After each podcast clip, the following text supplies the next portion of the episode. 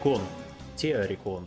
Дамы и господа, добро пожаловать. Как вы видите из названия, тема нашего подкаста сегодня Логос Бондианы, Логос Джеймса Бонда. Джеймс Бонд это вообще хорошо, плохо, что это за явление в культуре, с чего это начиналось, чем это закончилось. Все это мы сегодня обсудим, мы расскажем о наших впечатлениях, о нашем опыте встречи с этим, с этой знаменитой серией книг, э, но скорее по фильмам все это известно, да. Вот, поговорим про этого персонажа, что он означает, и каких-то позитивных и негативных моментах тоже. И в конце мы расскажем, как быть как Джеймс Бонд, если вы хотите быть таким, как Джеймс Бонд. Мы считаем, что есть несколько определенных качеств, которым стоит подражать, которые необходимо в себе воспитывать. Вот. Э, и, разумеется, мы не обойдем связи с Богом, которые различные трюки, которые происходили с этой франшизой, можно сказать, э, с самого начала. С вами, как всегда, ведущие подкаста Теорикон, Палагин и Скиф. Скиф это я, Палагин, привет. Э, да, привет, Скиф. Друзья, тоже добро пожаловать. Теорикон наконец-таки возвращается с нашим, по-моему, вторым киноподкастом, потому что мы только Вуди Аллена обсуждали, но сегодня все еще круче, еще круче, чем Вуди Аллен. Действительно, обсудим Джеймса Бонда, поделимся э, нашим отношением к этому персонажу, к фильмам, какие фильмы у нас были любимые. И, следовательно, да, что из этого можно для себя полезного подчеркнуть, добро пожаловать. Ну и для начала давай расскажем, почему Бондиана это вообще интересно, почему мы вообще решили про это поговорить. Э, тут, я думаю, в принципе, все лежит на поверхности, потому что это, наверное, из всех больших франшиз, которые сейчас существуют, одна из последних более-менее, знаешь, таких нормальных мужских мускулинах, хотя, опять-таки, не все идеально, мы об этом тоже сегодня поговорим, там существует, как и везде, мы живем в обществе определенные дегенеративные тенденции, в последних фильмах особенно, тем не менее, это такой такой вот динозавр буквально киноиндустрии. Безумно длинная серия, сколько их снимают, по-моему, уже 60 лет или что-то в этом роде. То есть очень много времени снимает. Бонд почти не меняется, он появляется постоянно в разных вариациях, но какие-то моменты остаются, безусловно, неизменными. И это круто, на самом деле, очень мало кто может в нашем современном мире хотя бы вот часть вот этой вот э, правильный, ну, хотя бывает ли неправильная мускулинность, в общем, сохранить вот хотя бы чуть-чуть вот этой вот правильной мускулинности и не особо даже сильно, я бы сказал, скатываться постепенно-постепенно, потому что, несмотря на то, что, да, есть определенные моменты, которые стали хуже, тем не менее, я вспоминаю свои эмоции, когда я впервые увидел еще старые-старые бандианы, и вот даже сейчас, когда выходит что-то новое, у меня, в принципе, эмоции особо не меняются, знаешь, то есть я понимаю, что это уже не совсем то, что было, тем не менее, в массе своей в целом это остается тот же самый фильм про того же самого персонажа с отличной какими-то моментами, которые совершенно не меняются, с отличным саундтреком, с не всегда интересным, конечно, не всегда с оригинальным сюжетом, но довольно забавным, что бывает очень редко. И в целом, я думаю, что очень мало кто из наших зрителей, я думаю, не любит фильм про Джеймса Бонда, потому что это вот, э, это одна из тех вещей, один из тех э, каких-то культурных артефактов, в котором тебя тянет, безусловно. Потому что мне кажется, что любого мужчины это привлекает. Я не знаю, вот кем нужно быть, чтобы тебе не нравился Джеймс Бонд как персонаж? Не знаю, нужно быть девкой, наверное. Uh, ну да, я во многом, конечно, согласен, но я в этом подкасте буду частично выступать с критикой, с критикой Бондианы, с критикой в том ключе, что очень много есть таких э, субверсивных моментов, которые начались буквально с самого начала этой франшизы, э, начиная от э, режиссеров определенного этнического происхождения, которые всегда этим занимались, заканчивая всякими отсылками, которые внутренне критиковали вообще Джеймса Бонда, и мне кажется, что последние несколько фильмов и я думаю, что особенно вот фильм, который был последний с Пирсом Броснаном, там уже, ну, на мой личный взгляд, все пошло по накатанной, и все стало гораздо-гораздо хуже. Мне, э, конечно, очень нравится Казино Рояль, и ты про него сегодня расскажешь, потому что мы с Палагиным сегодня пересмотрели каждый по одному фильму. Я пересмотрел Гольдфингер с Шоном Коннери, а Палагин пересмотрел Казино Рояль, более новый фильм. И мы каждый про один из этих фильмов расскажем, расскажем, почему их обязательно нужно смотреть. На самом деле, конечно, ну, мы знаем, что фильмы о Джеймсе Бонде, они основаны изначально на э, романах э, Иоанна или Яна Флеминга, который не самый чистый в мире персонаж на самом деле. Он довольно интересный, я с интересом, с увлечением поизучал его э, биографию еще раньше, потому что я когда-то впервые читал о нем именно как с точки зрения каких-то практик, которые он использовал для, для своей работы, то есть, например, вот как Набоков писал в швейцарском отеле, точно так же Иоанн Флеминг запирался в отеле, где только в отличие от Набокова, который все-таки делал это в швейцарском отеле, Иоанн Флеминг делал это в э, дешевом американском отеле, где были только голые стены, стол и не было отопления, и он э, писал эти книги э, вот в такой аскетичной обстановке, чтобы его просто, скажем так, ситуация подталкивала к тому, что нечего делать, нужно писать, и пока я не допишу то, что я сегодня решил написать, я э, из этой комнаты не выйду, полное отсутствие какого-либо комфорта, чтобы полностью сконцентрироваться на процессе. И с этой точки зрения это интересно. С другой стороны, конечно, Иоанн Флеминг еще, почему он вообще решил про это писать, хороший вопрос. Он был офицером э, британской морской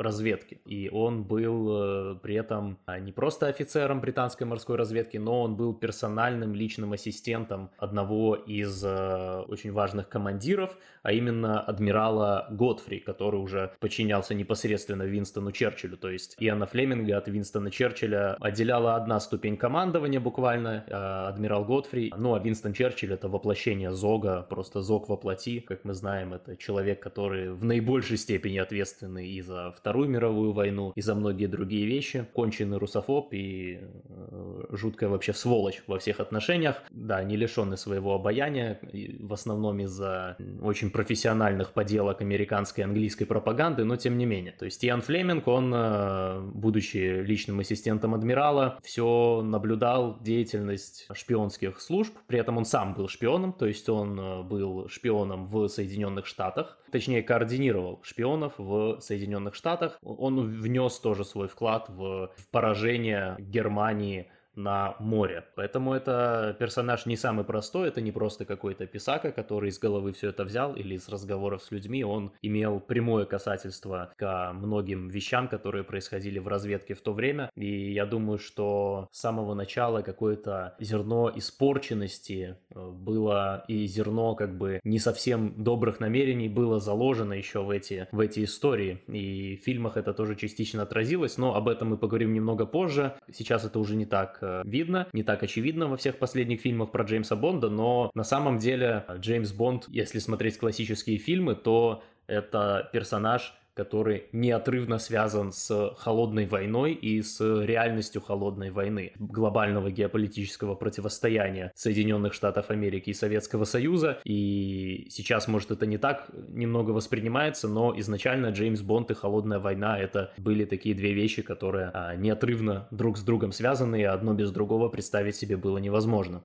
Слушай, я вообще согласен с тобой на тему того, что было что-то вот такое э, весьма странное, я даже не знаю, каким словом это можно хорошо описать. Э, с самого начала фильма, про Джеймса Бонда, просто вот э, та, те части, которые были с Пирсом Броснаном, они уже стали такими, знаешь, полусатирическими, сатирой на саму себя в какой-то степени. Так что это не самые мои любимые фильмы. И в целом, конечно, стоит отметить, что в последних фильмах персонажи пытаются, ну не то чтобы сломать, но, скажем так, добавить ему какую-то глубину там, где ее не должно совершенно быть, то есть выставлять его не совсем положительным персонажем и все остальное. Ну, знаешь, это тот самый случай, когда мне кажется, что это просто работает против создателей, потому что как бы ты ни пытался выставить, все равно у подавляющего большинства людей персонаж ассоциируется с чем-то крутым. Тут хочешь ты этого не хочешь или нет, но все равно так получается. Это очень интересная мысль, потому что, да, действительно, сколько бы а, они не пытались всунуть в это все дело культуру критики, так называемые, они, мы все знаем, о ком мы говорим. Буквально все режиссеры, по-моему, которые снимали эти фильмы, это были именно они. Тот же самый Голдфингер снимал, по-моему, человек с фамилией Зальтман. Как бы они ни пытались сунуть культуру критики, разобрать это как-то текстологически, скажем так, все равно благодаря работе режиссеров,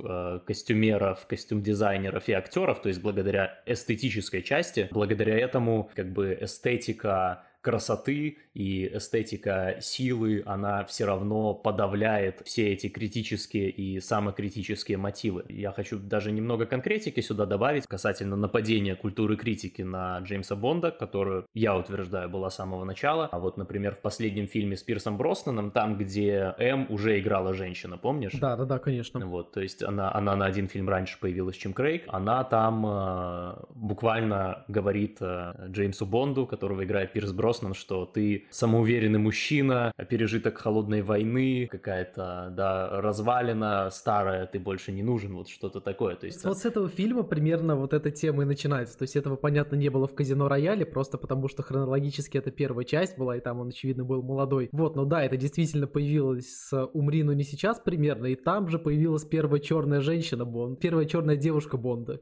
что, конечно, тоже не может не натолкнуть тебя на определенные вопросы. Конечно, с этого момента повесточка, ну, довольно... Я не могу сказать, что она вот прям все затмевает, потому что мне кажется, что этого просто нету. Но, тем не менее, очевидно, что они пытаются, пытаются постепенно вот эти вот вещи добавить. То Бонд не совсем положительный персонаж, то он уже старый, то он впервые с э, девушкой Бонда не переспал. Ну, знаешь, вот такие вот моменты, которые тебя пытаются как-то оттолкнуть от персонажа. Да, да, да, да, в первую очередь деморализовать. Я вот э, вчера пересматривал Goldfinger, это мой любимый фильм из всей франшизы, и уже там я заметил, ну, два очень таких э, момента, где уже видна культура критики. Это, во-первых, буквально в самом начале фильма, там, где девушка его спрашивает, девушка из этого бара, когда он уже у нее в комнате, спрашивает, ну, он носит э, кабуру, получается, носит кабуру с пистолетом, и она у него спрашивает, ты все время должен с собой это носить, и он там отвечает, у меня легкий комплекс неполноценности, и снимает это. То есть здесь мы уже видим вмешательство культуры критики, которая стремится все э, нивелировать и все свести, то есть любую силу свести к э, слабости в любом случае, да. Вот, это в самом начале Гольдфингера, это 60-х годов фильм. Ну и потом в конце там есть эта женщина, уже даже не девушка, женщина, с которой в итоге Бонд, конечно, все равно переспал, но у которой была школа, школа пилотов, которая была полностью женская, то есть там было пять женщин-пилотов. Мы с вами обсуждали в подкасте про Скай Кинга, что это... Женщины не могут быть пилотами, они не знают, на какую педаль нажимать, да-да-да. Пропустим этот факт. Исключение, разумеется, бывает, но в целом это, это уже присутствие повесточки уже там. И эту женщину, которая руководила этой школой пилотов, ее звали Пусси Галор. Ее звали Пусси, что тоже забавно, я так понимаю, тогда это имя было распространено каким-то образом. Вот, и она там несколько раз а, побеждает Бонда и все такое, и она не поддается на его обаяние, всячески стремится его унизить. Это, конечно, тоже уже видно, что в таком, в одном из старых, старых фильмов 60-х уже все это присутствует, и дальше есть определенный, скажем так, перерыв, вот конец 70-х, 80-е годы, когда это исчезает частично, уходит потому что э, в 80-е годы э, все-таки все кино имело, оно несколько вырвалось из оков культуры критики. В 80-е годы происходит некоторый перерыв, но уже в 90-х и в нулевых это начинает очень сильно нарастать. М становится женщиной внезапно, я напоминаю, что это всегда был мужчина. Все остальное мы знаем. Да, ну понятно, что тогда еще в самом-самом начале 60-х они просто не могли сделать так, чтобы женщина и по итогу победила. То есть они могли дать ей какие-то моменты, в которых она лучше, но потом, конечно, все возвращается туда, где должно находиться. И потом действительно это все больше и больше появляется. Но опять-таки это довольно удивительно. Но хотя нет, конечно, ничего удивительного, но даже так у них не до конца получается все это сломать. Они, конечно, начали постоянно добавлять каких-то э, сильных женских персонажей, каких-то все больше черных женщин, например, Мани Пенни стала черной женщиной и так далее. Вот, тем не менее, даже так, то есть опять-таки была женщина, которая в итоге отказалась спать с Бондом, у, них, у него постоянно какие-то любовные линии линии появляются, то есть не какие-то небольшие интрижки, а полноценные любовные линии. И это, конечно, не может не огорчать, потому что Бонд, безусловно, не про это. Ну, если говорить про отношения женщины Бонда а, в классических фильмах про Джеймса Бонда, то что мы видим, что это действительно для него как такое. Там на самом деле довольно глубокий символизм, потому что, а, ну, во-первых, большинство, большинство этих красавиц умирает. Ну, насколько я помню, все-таки большинство. Очень часто, да, очень часто. Да, очень часто они умирают. Иногда Бонд позволяет им умереть, чтобы спасти миссию, даже не иногда, а довольно часто. Но при этом э, это считается одним из его таких больших недостатков внутри самой разведки, что он все время отвлекается на женщин.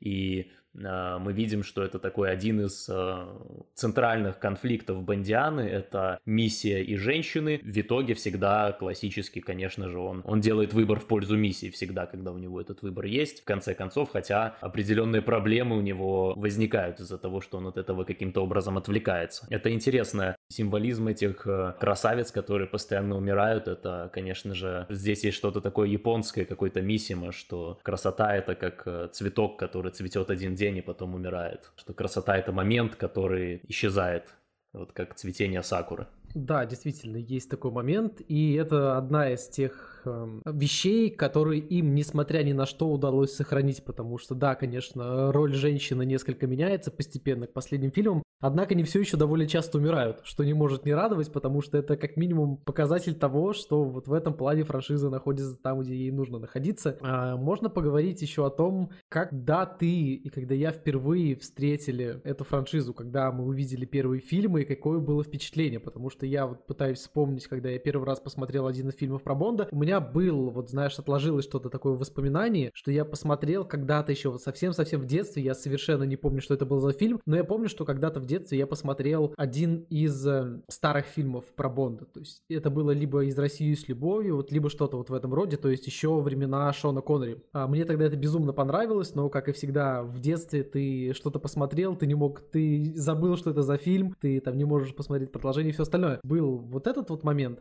и уже в более осознанном возрасте, там, не знаю, лет в 7, по-моему, я уже наткнулся на фильмы с Пирсом Броснаном, и у меня к ним уже тогда было, знаешь, такое, ну, двоякое отношение, потому что, да, это все еще какой-то крутой боевик про супершпиона, однако там уже вот на, на уровне чистой зримости тебя, тебя постоянно что-то отталкивало, потому что там уже начались вот эти вот заигрывания с набирающей в 90-е популярности повесточку, повесточкой и так далее. Ну да, да, там э, получается, что в 90-х вот как раз она была очень сильная на самом деле, и был определенный перерыв в силе повесточки в массовом массовой в медиакультуре, вот на нулевые, на эпоху Буша был такой небольшой перерыв, который потом э, закончился, ну и дальше мы сами знаем, что было. Да, я первый фильм э, посмотрел тоже с Броснаном, тоже, ну в смысле не тоже, а я первый фильм с Джеймсом Бондом, который я посмотрел, это был какой-то фильм с Броснаном, который я увидел где-то в начале нулевых, вот, и потом уже, да, потом я смотрел, получается, несколько фильмов с Крейгом, Казино Рояль, мой любимый фильм с Крейгом был, и я не смотрел последние несколько, то есть я даже Skyfall смотрел одним глазом, и все, что было потом, меня как-то не сильно впечатлило. Я помню, что Квант Милосердия был какой-то совсем смазанный, и не особо мне понравился. Я его смотрел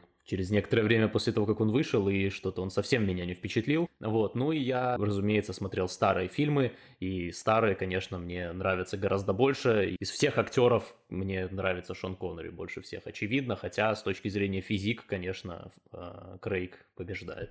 Э, физик Крейга, конечно, на вообще реально хорошем уровне находится. Это... Вот эта сцена, где он выходит из моря а, в казино Рояль, это, во-первых, было такое, что в предыдущих старых фильмах про Бонда очень часто была сцена, где девушка Бонда выходит из моря. Вот, а в казино Рояль это сам Бонд выходит из моря. Он, э, конечно, выглядит очень хорошо, и вы тоже должны так выглядеть. В более старых фильмах этого акцента на физик не было, тогда и стандарты были несколько другие. Но из актеров, наверное, мне все-таки Шон Коннери нравится больше всех, хотя я думаю, что теоретически, если бы Крейг, если Крейгу дать сценарий по Шону Коннери, то он смог бы просто, ну, очень круто это сыграть. А, мне, если честно, это такой небольшой камин Мне и Тимоти Далтон-то нормально было в плане Бонда, он неплохо их сыграл. Просто я смотрел вообще все фильмы, то есть вообще все фильмы, которые про Бонда выходили, я их все посмотрел. И некоторые по несколько раз, разумеется. Квант Милосердия — это ну, совсем мук-пук, если честно. Мне кажется, что вот Квант Милосердия, он предопределил то, что Skyfall нормальным получится, потому что был отличный казино Рояль, там новый перезапуск, с новым актером все офигенно. Потом они попытались вот чересчур много, вот пересыпали вот этот вот КАМАЗ с повесточкой в кванте милосердия, и они поняли, что вот реально что-то перебор получился, и потом уже Skyfall был относительно хорошим. Мне Skyfall прям очень понравился, ну и опять-таки мы не будем подробно на всех фильмах останавливаться.